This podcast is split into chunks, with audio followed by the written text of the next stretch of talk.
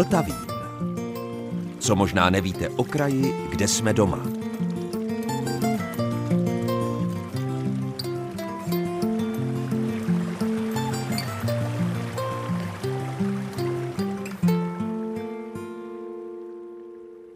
Posloucháte Český rozhlas České Budějovice, posloucháte Vltavín a dobrého dne i poslechu vám od mikrofonu přeje Zdeněk Zajíček. Možná jste si všimli, že jsem se v poslední době a v předchozích Vltavínech více věnoval zajímavým stavbám na jihu Čech a lidem s nimi spjatých. Domy a lidé mají společné osudy a dokonce jsou někdy osudy těch domů podobně dramatické jako osudy lidské.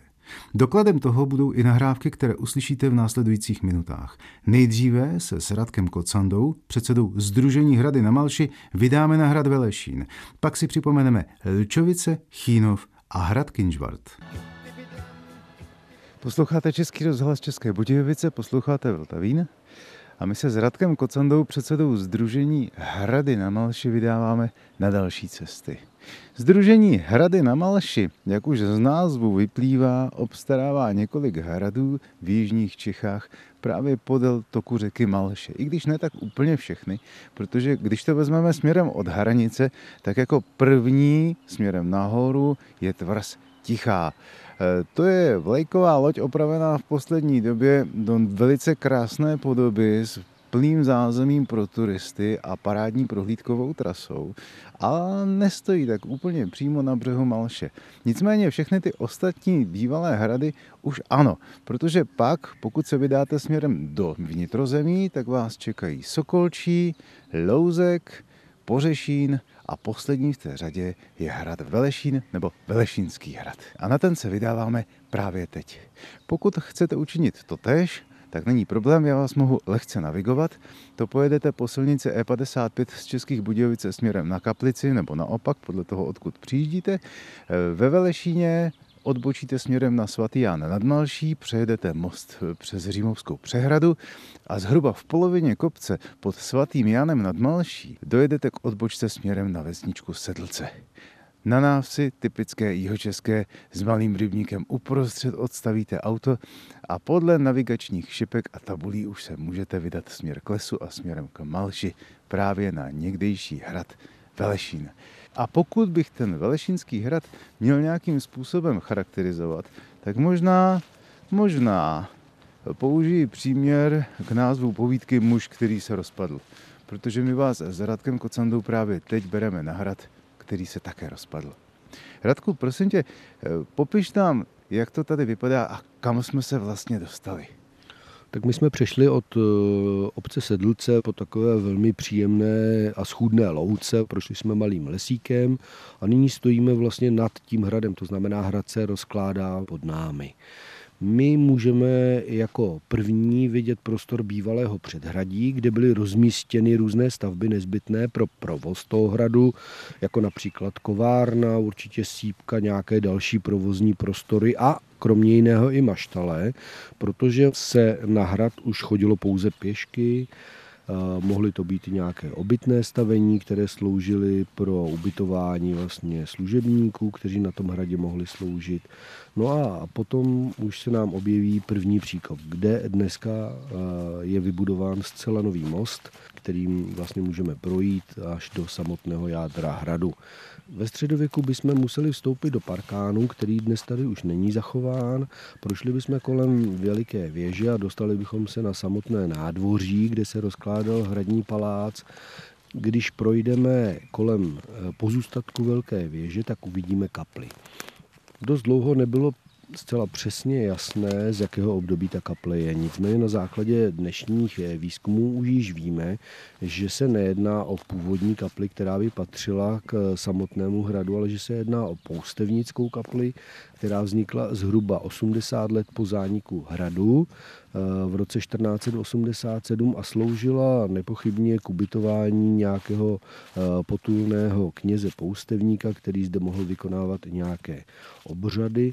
No a pokud projdeme vlastně ještě dál, tak eh, vidíme pouze torza staveb, mezi které patřila okrouhlá věž, která chránila ten hrad od severu, kde býval původně pravděpodobně také hlavní chod, kterým se vstupovalo směrem z města Velešín. Jaký býval Velešínský hrad? Byl důležitý? Dá se rozhodně říct, že byl velmi důležitý. Byl to totiž jeden z prvních královských kamenných hradů. Je potvrzením takového přísloví, které říká, že všechna sláva polní tráva. Byl založen králem pravděpodobně Václavem I. a může to být zkomolenina jeho jména.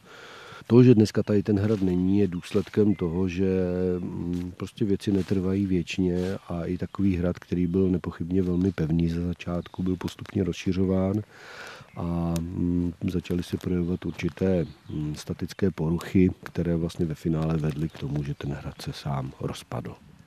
Já jediné, co o tomto hradu vím, je, že ho snad nedobil ani Jan Žižka ale už vůbec netuším nějaké ty jeho prvopočátky. Sice jsme říkali, dejme tomu, založil jej Václav I. pravděpodobně, ale existují nějaké dokumenty, nějaký popsaný vývoj tohoto hradu, nebo vůbec k čemu sloužil? V době, kdy hrad byl založen, to znamená v první polovině 13. století pravděpodobně, hmm, se na jich od Volešína rozkládal jenom královský hvost, kterému se také říkalo poušť nebo pustina. Bylo to prostě souvislé zalesnění, které zároveň fungovalo jako ochrana Českého království a tenhle ten hvost vlastně byl protkán stezkami a cestami, kudy se dopravovalo zboží od Dunaje zase na zpátek. Ten hrad eh, samozřejmě fungoval ze začátku jako mocenský opěrný bod krále, potom byl postupně propůjčován různým šlechtickým rodům, z začátku s pánům z Michalovic a z Velešína, posléze se dostal do rukou Rožumberků, kteří ho v průběhu 15. století nakonec opustili, protože jeho údržba se ukázala zbytečně nákladná. V tom systému hradním té své domény už hrad postrádal svoji důležitost. Co se týče jeho polohy, byla zvolená velmi vhodně, byl na širokém ostrohu, ale hlavně tudy procházela důležitá cesta z rakouské Vitorazy směrem do Českého království a docela často se tady odehrávaly i různé nepěkné věci, různé přepady, eh, zádavy a podobné záležitosti. Eh, co se týče pak toho Jana Žižky, no ono je to s tím Janem Žižkou trošku složitější, protože vlastně v období husické revoluce mnohokrát podle zpráv by Jan Žižka se nacházel zhruba na deseti místech současně. Ono totiž všechno, co zavánilo husicím, tak to byl tenkrát Jan Žižka. Eh, takže my vlastně nevíme, jestli opravdu Jan Žižka ohrad usiloval, mohla to být nějaká skupina husitů, třeba z nedalekých Prachatic nebo odinut. Eh, jisté je, že v Rožemberské popravčí knize se opravdu zachovaly zápisy o tom, že eh, se pokoušeli jistí lidé eh, hrad zradit a vydat husitům, ne tedy Janu Žižkovi, ale husitům. Zřejmě se jim to asi nepodařilo, hrad se ubránil, nebo ta, ten pokus o zradu byl odhalen vlastně a tudíž zůstal nedobitý. Smutnou skutečností je pak to, že v počátku své podoby byl založen jako poměrně malý, ale pevný hrad. A postupem času se rozrůstal, zvláště za Rožumberku, který ho nafukovali, řekněme, jakže rozšiřovali, prodlužovali, no a museli zakládat vlastně nosnou konstrukci na čím dál tím větší ploše a to se ve finále projevilo právě tím postupným chátráním, statickými poruchami, které vedly potom k tomu, že se ukázalo zbytečně nákladným ten hrad dále udržovat. Já když se tady rozhlednu na tom ostrohu, tak eh, jednak eh, se tu cítím dejme tomu, pokud bych se měl vcítit do role nějakého rytíře nebo velmože nebo člověka, který obývá toto místo, tak já se tu cítím bezpečně. Pokud bych to měl posluchačům nějakým způsobem připodobnit, tak eh, jestli si vybavíte fotografie hradu Zvíkov, tak mně připadá, že pokud by tady ten hrad ve Velešině stál dodnes celý, tak by to bylo něco jako Zvíkovský hrad. Je to tak? Hmm, ta poloha byla ostrožní, to znamená víceméně stejná. Bohužel Zvíkov je dneska zatopen, také Orlickou přehradní nádrží, stejně jako my tady máme tu Římovskou. Nicméně ty svahy byly poměrně nepřístupné a z tohoto pohledu vlastně se jednalo o velmi výhodnou polohu. Stejně jako na Zvíkově, i zde na Velešíně je vybudováno několik příkopů, které přehrazovaly vlastně tu cestu, takže ten potenciální útočník měl velmi znesnadněný přístup, pokud by vůbec takovýto objekt chtěl dobývat a my vlastně o tom nemáme jedinou zprávu. Už to založení svědčí o tom, že ten, kdo hrad zakládal, si byl velmi dobře vědom toho, jak výhodná poloha to pro něj je. To znamená, že přes řeku Malši tady býval mostek, který si mnozí lidé ještě pamatují, ale to znamená, že tady musel být tedy i ve středověku. Ano, to je, ten byl součástí zcela jistě velmi důležité cesty, která vedla z rakouské Vytoraze, obcházela hrad vlastně v údolí, pokračovala dál přes můstek a vedla nahoru vlastně na ostroh eh, do města Velešín, kterým procházela. Když se podíváme vlastně, jak je eh, náměstí Velešínské koncipováno, tak zcela jasně vidíme tu osu vlastně východ-západ a procházela dál, potom mířila buď na Český Krumlov nebo do Netolic. Velešínský hrad spravuje Združení Hrady na Malši. Nedávno změnil svého majitele a výsledkem je mimo jiné, že je tady v tuto chvíli nový dřevěný most, díky kterému jsme mohli na hrad přijít směrem od svatého Jána nad Malší. No, eh, to, že Velešín zaznamenal takový, řekněme, eh, překotný vývoj směrem k lepšímu a i na, do budoucna se tady zde plánují eh, různé stavební akce, které by měly přiblížit a trošku opravit ten hrad a přiblížit, jak to vypadalo dříve, tak to je mm, zásluha samozřejmě několika lidí. Já bych tady jmenoval především současnou starostku paní Růženu Baláku ze svatého Jána. Obec je jediným vlastníkem hradu. No a potom samozřejmě takového dobrého ducha Jirku Ružičku, místo starostu z Velešína, který se zasloužil významně o to, že vůbec hrad Velešín je přístupný v prvním pásmu ochrany vodního zdroje, kam se jinak vlastně nevstupuje.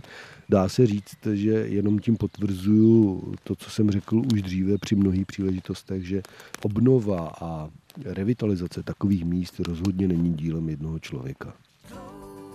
V jeho českém Chínově se v listopadu 1872 narodil jeden z nejzajímavějších sochařů naší historie, František Bílek. Chínovu zůstal věrný prakticky celý svůj život, i když jeho pražská vila je možná daleko známější než jeho česká chaloupka. To slovo chaloupka si prosím dejte do úvozovek. No a koho jiného se na Františka Bílka a jeho dům, respektive domy zeptat, než ředitele Práchaňského muzea v Písku Jiřího Práška, který sám léta žil zrovna v Chínově. No, byť je tato nahrávka natočena před neuvěřitelnými 25 lety, obsahově vůbec nezestárla. Naopak. František Bílek původně tvořil na různých místech. Přes léto ve staré švarcemberské střelnici v Chínovském lese Obora, ta byla později zbořena a potom přes zimu k práci využíval prostor v domku svého přítele, profesora Františka Nekuta, chínovského rodáka, který ovšem v té době působil jako pedagog v Praze a do Chínova jezdil pouze na prázdniny. Když Františku Bílkovi se podařilo přece jenom vydělat nějaké peníze, ale samozřejmě nebylo to mnoho, tak se rozhodl, že si na zahradě svého rodného domu postaví ateliér, později takzvanou, nebo je znám pod názvem Bílkova chaloupka. On si ho celý navrhl a velice významně se na té stavbě podílel. Tahle ta vila je situována téměř na okraji města ve směru od tábora. Je to patrová stavba s mansardovou střechou, na jižní straně polovalbovou, pod níž je ve štítě dřevěný balkon.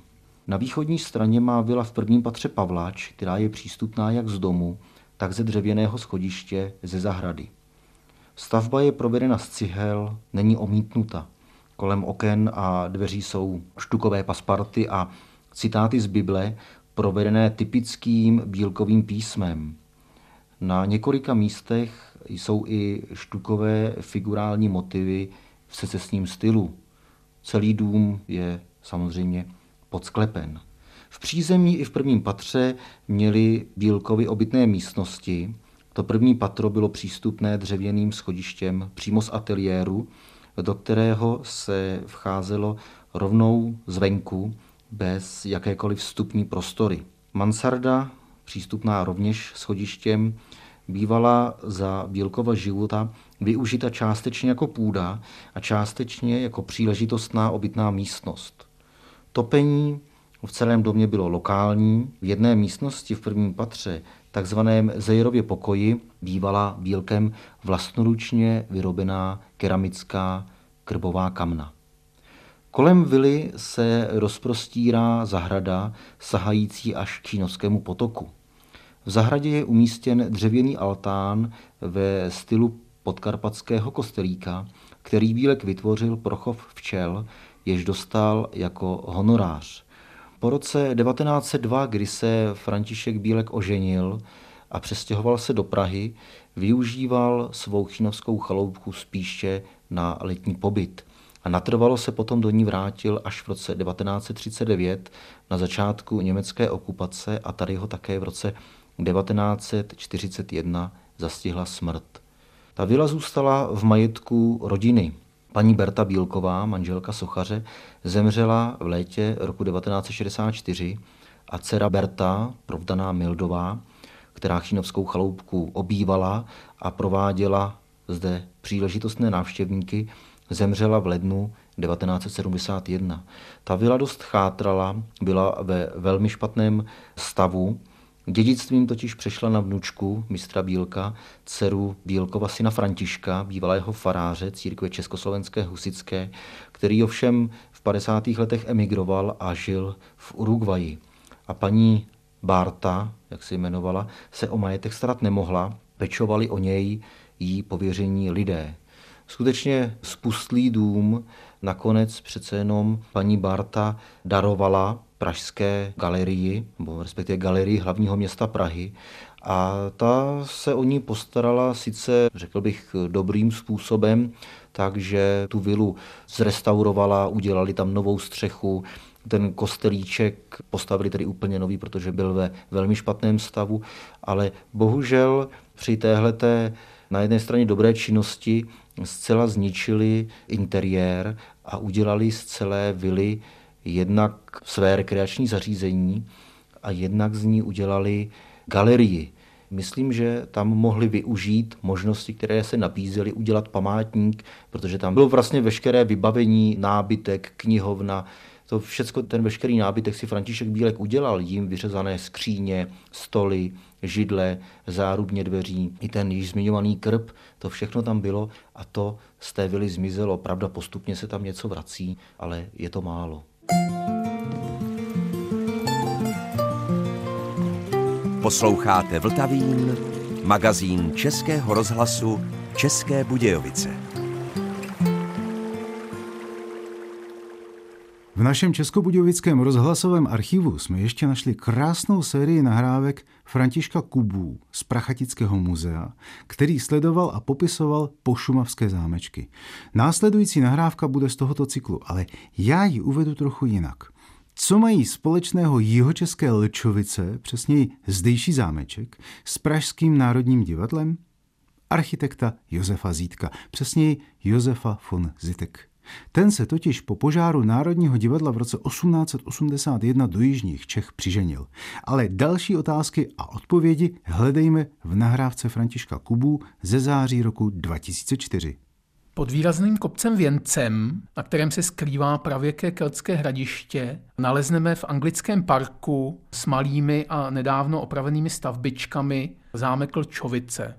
Je to výrazná do výšky vyhnaná stavba s třemi řadami arkád, která nese renesanční pečeť, ale pochází z doby pozdního baroka a jako většina šumavských zámečků navazuje na renesanční tvrz.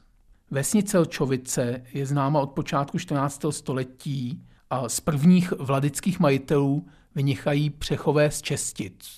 To byl takový malý, nepříliš významný vladický rod z nedalekých Čestic, který však vtiskl této krajině svou nesmazatelnou pečeť. Především tím, jak se rozhojnil.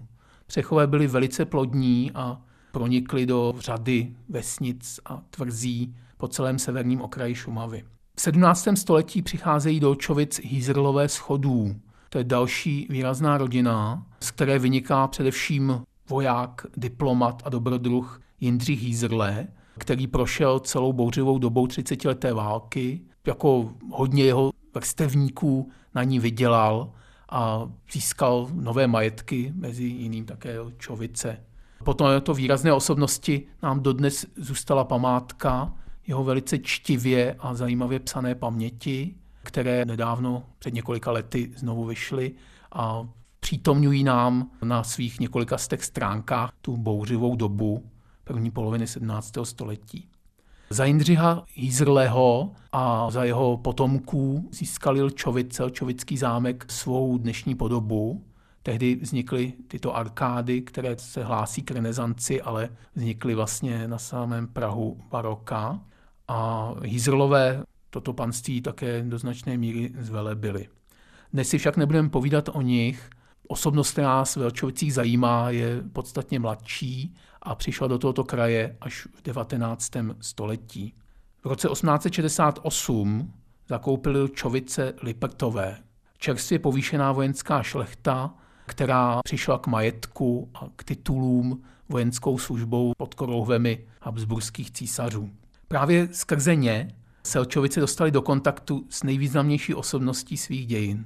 Nápadníkem krásné dcery nových majitelů Berty byl totiž stavitel Národního divadla Josef Zítek. Byl o více než 20 let starší než Berta, ale právě tato německy vychovaná a německy mluvící dívka mu učarovala na celý život. Poznal ji již v pražské společnosti a od prvního okamžiku se jí vytrvale dvořil. Ona ho zprvu odmítala a ani její rodiče vztahu nepřáli, ale Zítek byl vytrvalý a po desetiletém neustálém a vytrvalém dvoření se konečně dočkal. Právě v roce dostavby Národního divadla, celoživotního a největšího díla, v roce 1881 se v zámecké kapli v Čovicích konala svatba. Ženich však byl všechno jiné než radostný muž. Jeho životní touha a sen se sice vyplnili. Získal ženu svého života, ale několik dní před svatbou Národní divadlo vyhořelo. Takže stín této tragické události padl i na svatbu a na jistě jinak radostnou událost. Zítek samozřejmě nemohl vychutnat svatbu tak, jak by to bylo normálně obvyklé a neštěstí a neradostné věci ho teprve očekávali. Takzvaně vlastenecká česká společnost totiž architekta svého národního divadla zatratila právě po požáru v době, kdy by nejvíce potřeboval podporu a útěchu. Hlavním důvodem bylo to, že si vzal německou manželku a tomu takzvaní vlastenci už nikdy neodpustili. Zahájili proti němu literární i jinou společenskou štvanici. Dokonce udělali vše proto, aby své životní dílo nemohl obnovit. Do jeho šlépějí vkročili jiní architekti, jiní umělci, takže on se musel dívat, jak to dílo roste znovu a on u toho nebyl a vůbec mu další léta života velice znechutili. Naštěstí se mu útěchou právě v té složité době stalil Čovice. Se svojí manželkou se tam v podstatě usadil. Samozřejmě svou další profesní kariéru odbýval v Praze, ale do Čovic zajížděl, kdy jen mohl. Krásná příroda, ticho, klid a harmonie, které dýchaly z tohoto zapadlého pošumavského sídla mu byli balzámem na těžce zkoušenou duši. On se do tohoto místa přímo zamiloval a postupně vlastně opouštěl svou profesi a stále více se stával hospodářem. Sice stále učil své nástupce architekty, studenty z Prahy vozil do Očovic, tam je ten jeho styl. Zajížděl s nimi do nedalekých Prachatic, které jako renesanční skvost byly nejlepší demonstrací jeho celoživotního uměleckého přesvědčení. On totiž hlásal novorenesanci, čili to, že by se renesance měla vrátit do tehdejšího současného života. A v Prachaticích to mohl činit nejlépe. A i jinak se snažil spojit své oblíbené místo se svojí profesí. Snad tedy Očovice byly utěchou a tím balzámem, který mu zpříjemnil jinak neradostný konec života. V roce 1909 zemřel a dnes leží pochován na malém hřbitůvku v Malenicích nedaleko Čovic. Snad jako epilog ještě můžeme dodat osud Čovic za jeho nástupců. Jeho dva synové byli manželkou Zítka, vychování německy, prakticky ani neuměli česky, cítili se a mluvili jako Němci. Ve svém hospodaření na Lčovicích však nebyli šťastní. Samozřejmě k tomu nepřispěla ani první světová válka, ani následující pozemková reforma za první republiky.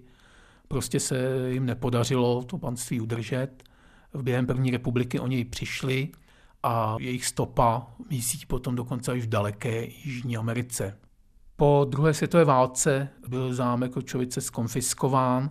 Tehdy byl jeho majitelem jeden z Lobkoviců s krásným vonavým jménem Hyacint a po roce 89 se na Očovice vrátil jeden z jeho příbuzných, syn jeho sestry Alexander de Rieder. Před časem jsme si ve Vltavínu pouštěli nahrávky s dnes už zesnulým archeologem Tomášem Durdíkem. Mohli jste slyšet uzavřenou sérii o hradech na Malši nebo o jihočeských hrádcích. Pokud jste je neslyšeli, můžete je ještě najít na našich internetových stránkách www.budejovice.rozhlas.cz. A protože jsem sérii těchto 20 let starých nahrávek ještě nevyčerpal, tak si dnes připomeneme jeden z nejvýše položených hradů na našem území – hrad Kunžvart.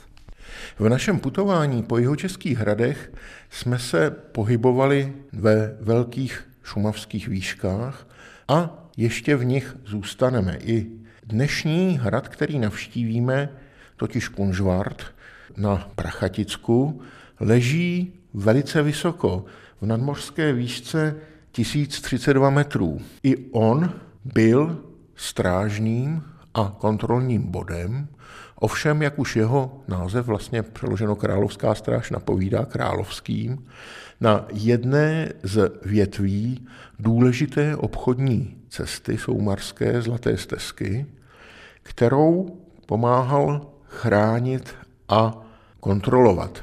Jeho stavebníkem, respektive zakladatelem, byl z největší pravděpodobností Karel IV., který se samozřejmě snažil zajistit bezpečnost cest a vůbec provozu v zemi. Samozřejmě i pro krále jako takového kontrola pohraničních oblastí byla vždycky prvořadým problémem. Svou funkci úspěšně plnil až do druhé poloviny 16. století. V psané historii o něm jako o pustém poprvé slyšíme k roku 1547. Když ho ovšem Karel IV. nechával stavět, tak jeho zřízení nezvolil místo, které by dříve už nebylo využito přes svoji extrémní polohu.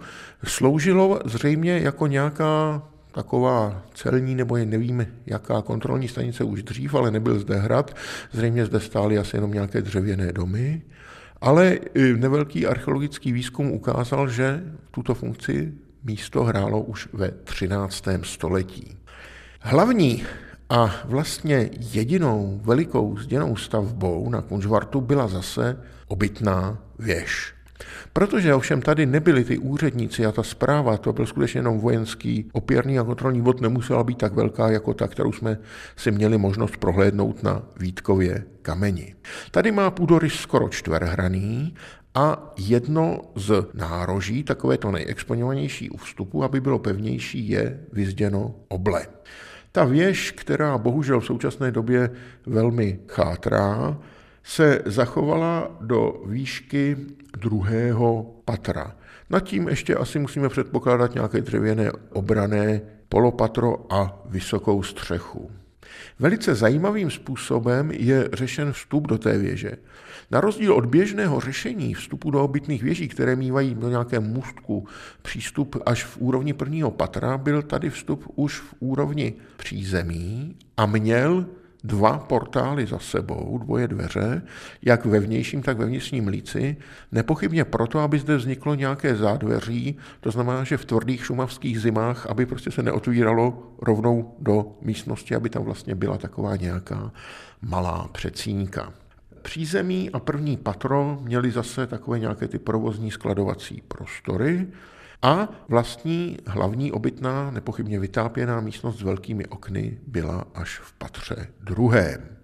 Musíme počítat, že vlastně tady byla poměrně malá posádka to byl hrad, jehož účelem bylo poskytnout útočiště skutečně lidem, kteří tady konali nějakou tu hlásnou a kontrolní službu, to znamená, že tady asi bylo pár vojáčků, i když některé nálezy archeologické, které odsud máme k dispozici, dokonce možná nevylučují přítomnost dětí. Že jo, máme tady takovou malinkatou sekerku, s kterou se mohl nějaký šlechtický synek připravovat na své budoucí řemeslo. Kromě té velké věže, tam už toho asi moc nebylo. Ta je situována na strmém skalisku, jehož hrany byly asi zajištěny nějakým dřevem, jak dokazují nevelké zbytky po nějakých dlabech, do kterých bylo to dřevo uchyceno.